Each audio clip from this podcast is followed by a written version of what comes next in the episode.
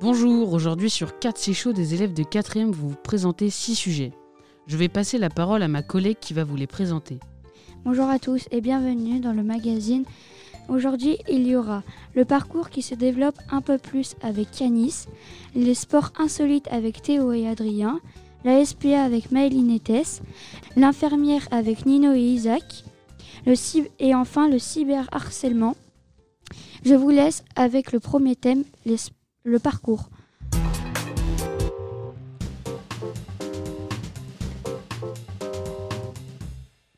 Dans l'actualité de cette semaine, un nouveau sport de plus en plus pratiqué est le parcours. Un sport utilitaire basé sur la capacité à se mouvoir efficacement dans un environnement urbain ou naturel. Développé par un groupe de jeunes Français au début des années 90, il exploite l'ensemble des qualités physiques de l'homme et est désormais pratiqué par des centaines de milliers de personnes dans le monde entier. Le groupe de jeunes a commencé à s'entraîner autour d'Evry. Leur entraînement est axé autour de jeux d'agilité, de force, de défis autour du mouvement pour devenir plus fort physiquement et mentalement. Au fil des années, les jeux deviennent sérieux et un groupe émerge, composé des plus acharnés. Ils sont 9 et prennent le nom de Yamakasi en 1997. Ils se nomment les 9, David Belle, Sébastien Foucan, Shaou Bell Dink, William Bell, Yann Taoutra, Jijan Ngouba Boukei, Malik Diouf, Charles Perrière et Laurent Piemontese. David Bell a aussi publié une vidéo sur YouTube montrant les acrobaties réalisées. Mais ce sport est-il à risque ? Oui, ce sport est à risque. Il y a même malheureusement un jeune passionné décédé en loupant un saut sur les toits de Paris. Il est considéré comme un sport extrême. Quand ont débuté les premières médiatisations ? Il va y avoir plusieurs films parlant du parcours comme Yamakasi en 2001 ou encore Rush Hour avec David Belle en 2002. Il y a aussi des radios qui s'intéressent au parcours comme Stade 2. Combien y a-t-il de pratiquants en 2020 ? Le parcours recense plusieurs centaines de milliers de pratiquants en 2020 dans le monde entier. Parmi eux, nous allons interviewer un jeune pratiquant. Qu'est-ce qui t'a attiré dans le parcours et depuis combien de temps en pratiques-tu ? Donc je pratique le parcours depuis environ 10 ans. Donc ce qui m'a attiré, c'est vraiment cet esprit de liberté et aussi de voir l'environnement différemment. C'est-à-dire qu'habituellement, on peut marcher dans la rue, prendre des escaliers, des murs. Et là, on peut justement avoir une autre approche de la ville et puis de l'environnement qui nous entoure. Qu'est-ce que t'apporte le parcours ? Le parcours apporte surtout un esprit d'équipe. Ça paraît pas, c'est un sport individuel, mais il y a un fort esprit d'entraide. C'est un sport qui est né dans la rue, et donc il y a un très très fort esprit d'équipe. Ensuite, il va avoir la confiance en soi. Au début, il y a des choses qu'on va penser ne jamais pouvoir faire et puis on va y arriver. Et donc, la confiance en soi et l'esprit d'équipe, je dirais. Quels sont les dangers du parcours ? J'ai envie de dire qu'il n'y en a pas. C'est un peu comme tous les sports. Moi, je prends l'exemple de mes élèves. Je leur dis, si on fait du vélo et qu'on met quelque chose devant ses yeux, on se fait mal. C'est un peu pareil avec le parcours. Quand on fait quelque chose, on est sûr d'y arriver la plupart du temps.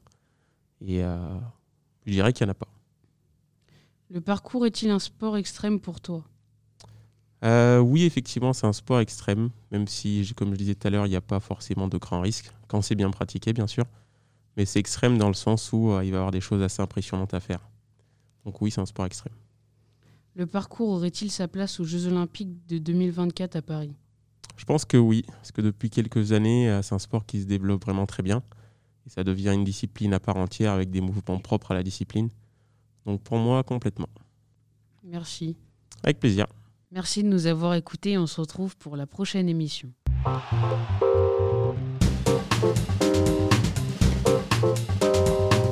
Bonjour et bienvenue. Nous allons vous parler d'un sport insolite qui se popularise notamment en Australie. Malgré tout, alors qu'il est un des sports ancestraux de l'Australie, il est nettement contesté par le rugby à 13 et le cricket. C'est bien sûr du football australien, plus couramment appelé le footy. Je suis aujourd'hui dans le studio avec notre cher Théo. Comment le football australien est ancré dans la culture australienne ? Le footy est ancré dans la culture australienne depuis longtemps. Il y a par exemple des clubs vieux de 150 ans. Fascinant. Le terrain et le ballon ont-ils des particularités ? Tout à fait. Le footy se joue sur un terrain très ressemblant à celui du cricket. À chaque extrémité se trouvent 4 poteaux, 2 grands au centre et 2 plus petits sur les côtés. Pour le ballon, il est en cuir et mesure environ 55 sur 73 cm de circonférence. fort intéressant. Je voudrais ajouter à ça que le footy est un mélange de football, rugby et de football américain. C'est sans doute pour ça que le footy est tout de même un sport très violent, sûrement à cause du fait qu'il n'y a pas de carton rouge et de jaune. Comment se déroule la saison ?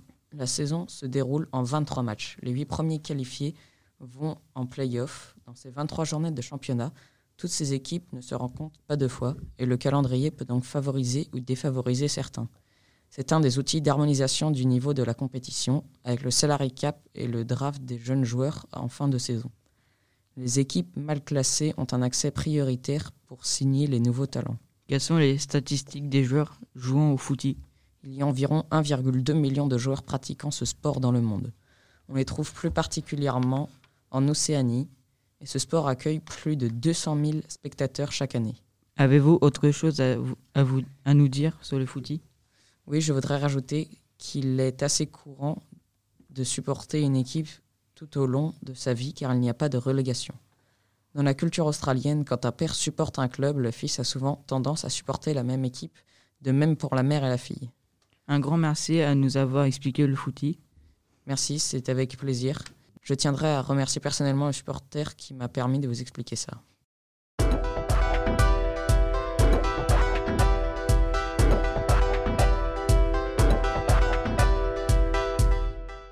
Bonjour à tous.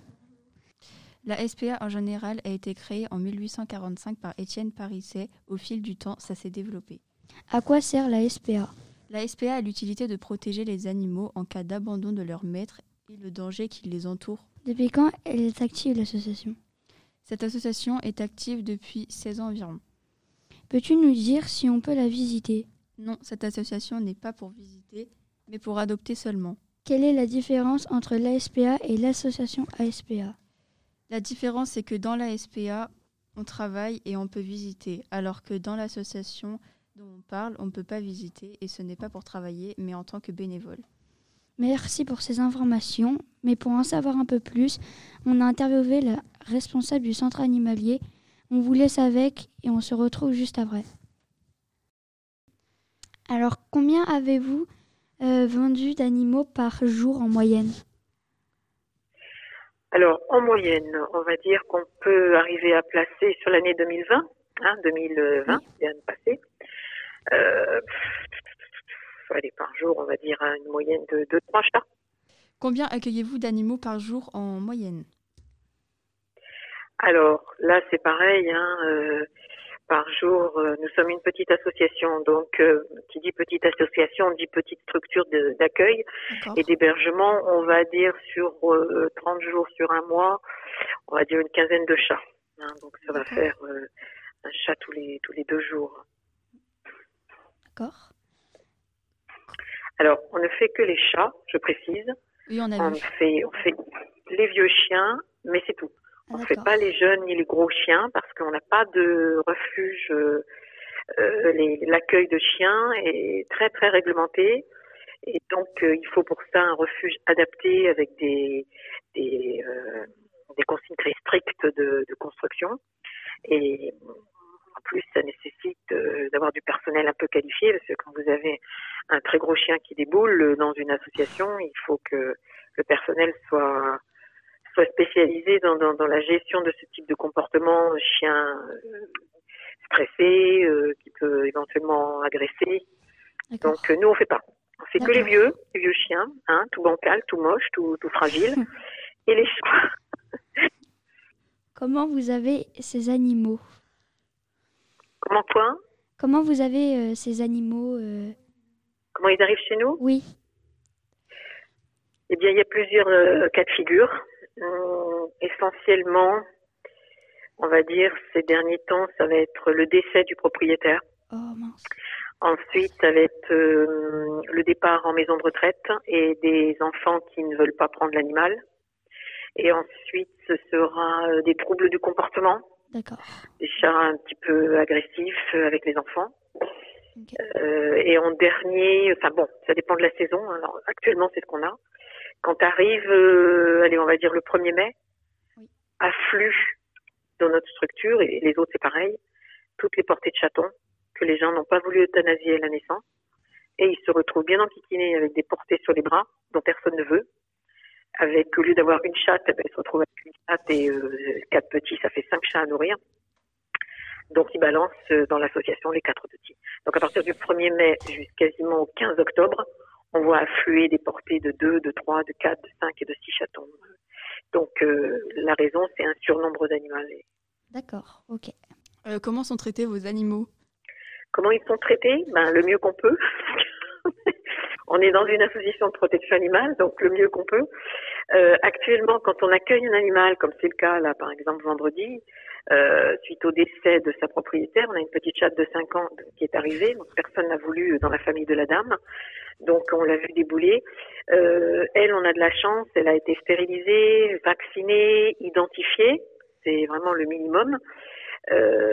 Mais quand un animal arrive chez nous, on le met en cage d'abord. On le met en cage pour pouvoir. D'abord, il est très stressé, donc il vaut mieux éviter qu'il ait contact avec ses congénères. Ensuite, on regarde s'il va bien dans sa litière, s'il mange bien, s'il boit bien. Et ensuite, commence un protocole sanitaire. On l'emmène chez le véto pour le vétérinaire pour faire la première injection de vaccin s'il n'est pas fait, un test FIVF élevé, voir s'il a ce qu'on appelle le sida, enfin, c'est quelque chose d'équivalent. Oui. Une identification par puce électronique, c'est obligatoire, c'est la loi. Et ensuite arrivera 8 jours plus tard sa stérilisation pour la femelle, sa castration pour le mâle. Et s'il n'est toujours pas adopté, sa deuxième injection. C'est un petit peu comme les vaccins pour le Covid. Oui. Ça se fait en 2 injections à 3 semaines d'intervalle. Pour les animaux, on les vaccine contre le typhus, on les vaccine contre la grippe et contre le sida, il existe un vaccin. Voilà, c'est ce qu'on fait, tout ça en cage pour être sûr que l'animal sera bien surveillé au niveau de ses réactions par rapport à la vaccination. Est-ce qu'il y a une réaction suite au vaccin pour étudier son comportement quand on va le proposer à l'adoption. Il faut qu'on sache si c'est un animal qui est agressif, qui n'est pas agressif, qui est peureux. Bon voilà, il faut qu'on ait quand même un petit peu une idée personnalisée de l'animal. D'accord. C'est pour ça que quand on l'accueille, il est mis dans une cage pendant au moins 4 semaines. Comment vos animaux se font adopter par les clients ? Alors, on n'appellera pas ça des clients, parce que c'est pas du commerce. On appelle ça des adoptants. D'accord. Ce sont des adoptants, voilà. Alors, comment les gens savent qu'on existe et comment savent-ils ce qu'on a, ce qu'on peut leur proposer à adopter ? C'est pas compliqué. À l'heure des réseaux, on a un site, comme tout le monde. Sur ce site, on a une bénévole qui travaille, qui fait ça bénévolement en plus de son travail. On n'a pas de salariés chez nous, Il y a personne n'est payé, tout le monde fait ça bénévolement. D'accord. Donc, elle s'occupe du site. Il suffit de cliquer. Moi, je dis aux gens, quand ils appellent sur le standard, vous allez sur notre site, vous cliquez sur le menu, vous tombez sur la rubrique « Nos chats mis à l'adoption » et vous avez des sous-rubriques « Nos vieux chats »,« Nos jeunes chats »,« Nos chatons »,« Nos sauvetages », etc.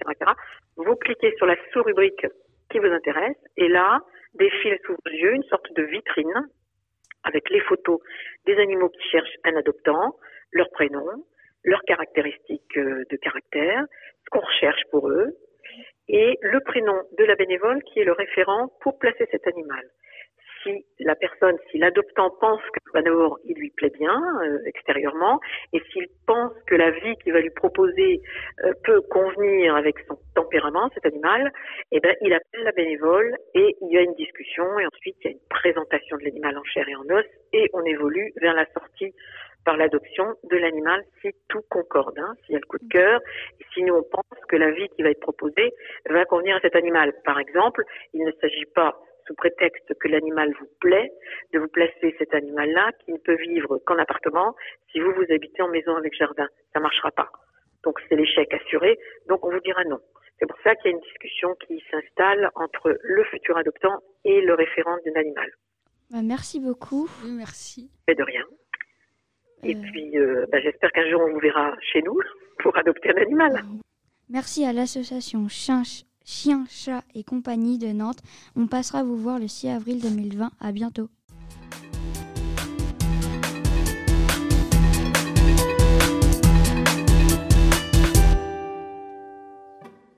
Bonjour, nous allons vous présenter notre sujet sur les infirmières. Nous avons interviewé une infirmière à domicile qui travaille un peu partout dans Trélazé. Nous lui avons posé plusieurs questions sur son travail.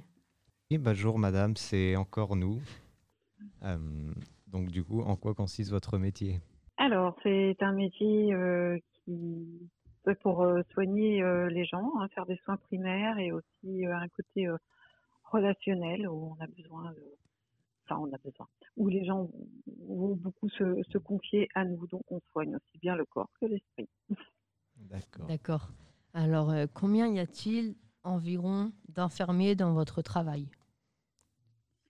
Alors, de différents types d'infirmiers, donc on peut travailler exactement donc en secteur hospitalier, en clinique, on peut travailler aussi dans des entreprises, dans des crèches, dans des écoles et aussi être à son compte en libéral à domicile. Voilà, il y a aussi différentes spécialisations. On peut être puéricultrice, on peut travailler au bloc opératoire, on peut se spécialiser dans d'autres disciplines, en sophrologie, enfin, voilà, tout type de choses. Pourquoi avez-vous voulu choisir ce métier ? Alors, du coup, c'est un métier où il faut aimer les gens, leur apporter de l'aide. Donc, il faut aimer le relationnel et puis vouloir aider aussi son prochain. D'accord. Bon, bah, c'était tout. Merci. À une prochaine fois. Je vous en prie. Bah, oui. Bonne journée. Au revoir. Vous aussi, merci. Quel type d'infirmier y a-t-il ? Il y a eu... Okay. Combien de types d'infirmiers y a-t-il ? Il y a 8 types d'infirmiers. Les infirmiers des hôpitaux, des cliniques, infirmiers EHPAD ou de maisons de retraite, infirmiers scolaires, psychiatrie, infirmiers à domicile, infirmiers en SSIAD, infirmiers en réseau de santé... et infirmiers en humanitaire. On compte environ 75% d'infirmiers qui sont salariés d'un établissement public ou privé. Quel est le salaire moyen d'un infirmier ou d'une infirmière ? Un infirmier en France gagne en moyenne 5 212 € bruts par mois. Quelle est la différence entre un infirmier d'un établissement public ou privé ou un infirmier à domicile ? Dans les établissements publics ou privés, c'est les personnes malades qui se déplacent, alors que les infirmières à domicile, c'est les infirmiers qui se déplacent. Quel est le rôle d'un infirmier ? Le rôle d'un infirmier est d'aider les individus, les familles et les groupes à déterminer et réaliser leur plein potentiel physique, mental ou social.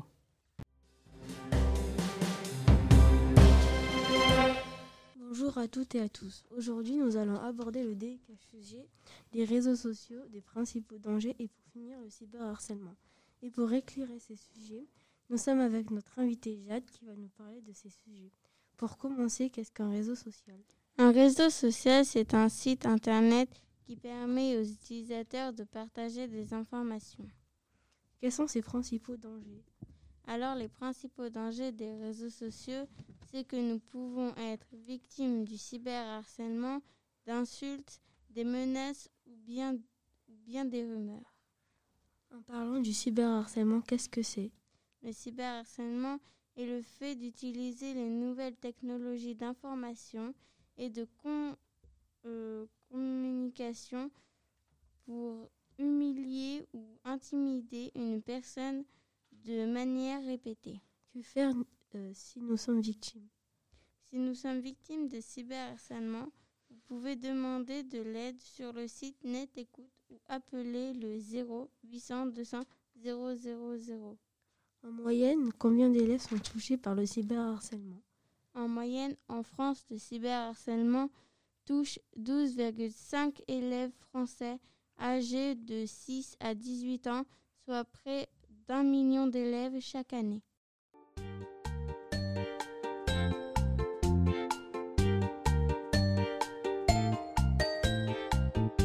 Merci de nous avoir écoutés